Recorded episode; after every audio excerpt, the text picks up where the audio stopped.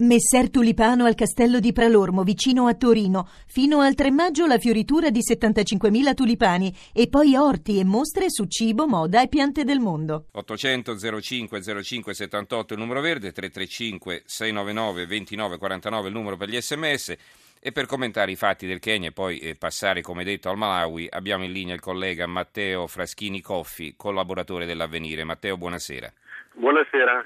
Allora, tu conosci bene il Kenya, eh, ci hai vissuto anche a lungo, allora ti chiedo di descriverci eh, lo sgomento, la paura, ma anche la rabbia di un intero popolo che, insomma, ha capito di non poter vivere tranquillo di fronte alla minaccia dell'integralismo islamico. Sì, ecco, eh, la rabbia, ma soprattutto non contro tanto eh, gli estremisti islamici, ma contro le autorità locali. Una, una rabbia che eh, ha visto eh, due soli poliziotti eh, davanti all'università, il cancello dell'università dove c'è stato l'attentato e eh, eh, ore prima di avere un intervento da parte delle forze di sicurezza. Quindi è, è, è, è proprio il problema di come le autorità eh, locali stanno gestendo tale crisi. Mm-hmm. Ecco, un paese tollerante, il Kenya, eh, la grande maggioranza musulmana aveva eh, sempre convissuto senza troppi problemi con la minoranza mu- musulmana. Adesso come vedi la situazione? No, secondo me eh, il, eh, eh, quello su cui bisogna focalizzarsi è cercare di capire che eh, l'intervento del Kenya in Somalia verso la fine del 2011 continuerà a provocare, e quindi la continua occupazione, se vogliamo definirla in questo modo, eh, continuerà a provocare altri attentati. Purtroppo la popolazione locale eh, sa che da un certo punto di vista un intervento, se vogliamo, eh, quasi una necessità nei confronti di quello che sta succedendo, il contesto è abbastanza difficile da spiegare, però è possibile attraverso eh, un certo tipo di ricerca eh, è necessario capire veramente eh, questo tipo di, eh, di, di, atmosfera che si respira in, in, un Kenya che fino a qualche anno fa non aveva questo tipo di, di attacchi. Quindi è, è, importante capire il perché, le ragioni per cui si è arrivati a un attentato del genere.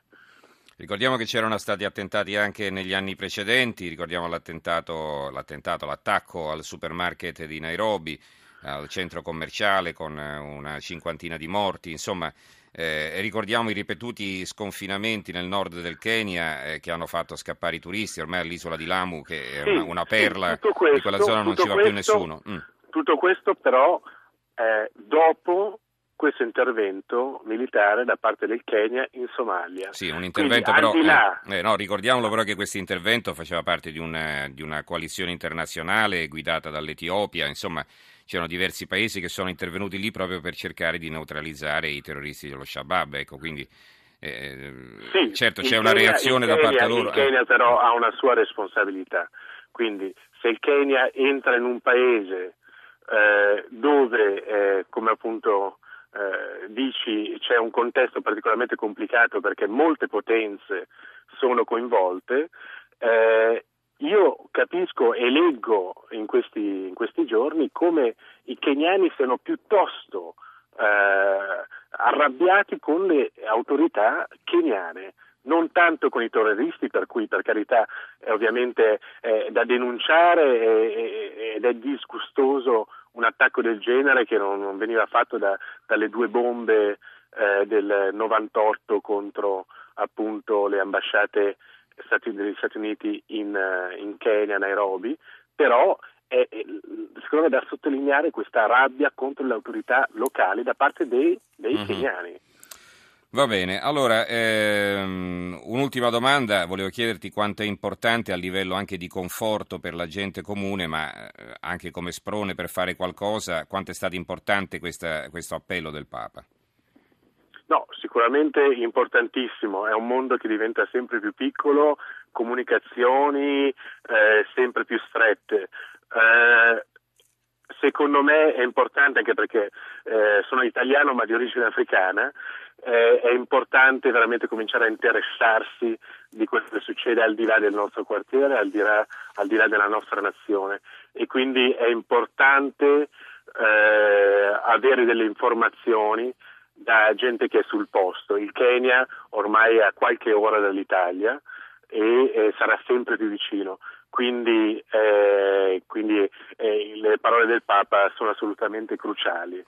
Allora, volevo parlare con te di un'altra faccenda eh, che ha dell'incredibile, questa caccia agli albini che ha luogo in diversi paesi africani rispetto alla quale il governo del Malawi adesso ha preso la decisione più forte, ha autorizzato la polizia a sparare contro chiunque mostri cattive intenzioni nei loro confronti. Allora, come nasce eh, questa eh, caccia all'uomo? Fraschetti Coffi, se ci puoi raccontare eh, appunto l'origine di, di, questo, di, questa perversa caccia a queste povere persone, insomma, che hanno solo il difetto di avere la pelle depigmentata. Allora. Io eh, appunto eh, diciamo che studio, comunque ho fatto ricerca sul, sul tema da ormai 4-5 anni, eh, prima in Kenya, poi in Tanzania, eccetera. Bisogna capire che eh, è vero, è, è da, da, da, da, un grande dolore sapere di informazioni eh, relative appunto a eh, amputazioni di, eh, proprio di, di, di persone ovviamente che hanno una pelle depigmentata. Uh, però è necessario capire anche il contesto. Quindi il contesto tradizionale non sarà mai, secondo me, eh, possiamo dire, risolto se ci limitiamo a punire quelli che sono dei crimini ormai, eh, ormai già fatti.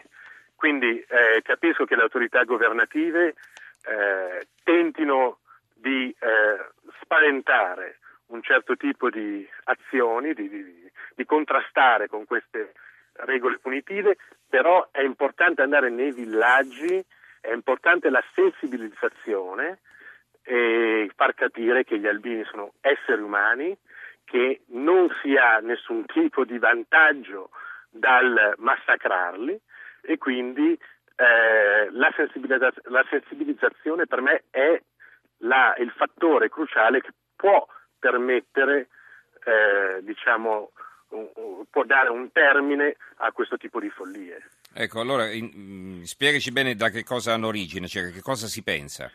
No, si pensa che appunto gli albini, perché eh, così bianchi, perché c'è molta ignoranza nei, nei, nei, diciamo, nelle società e soprattutto nei villaggi in gran parte delle zone dell'Africa, si pensa che portino o o sfortuna o fortuna, lì dipende.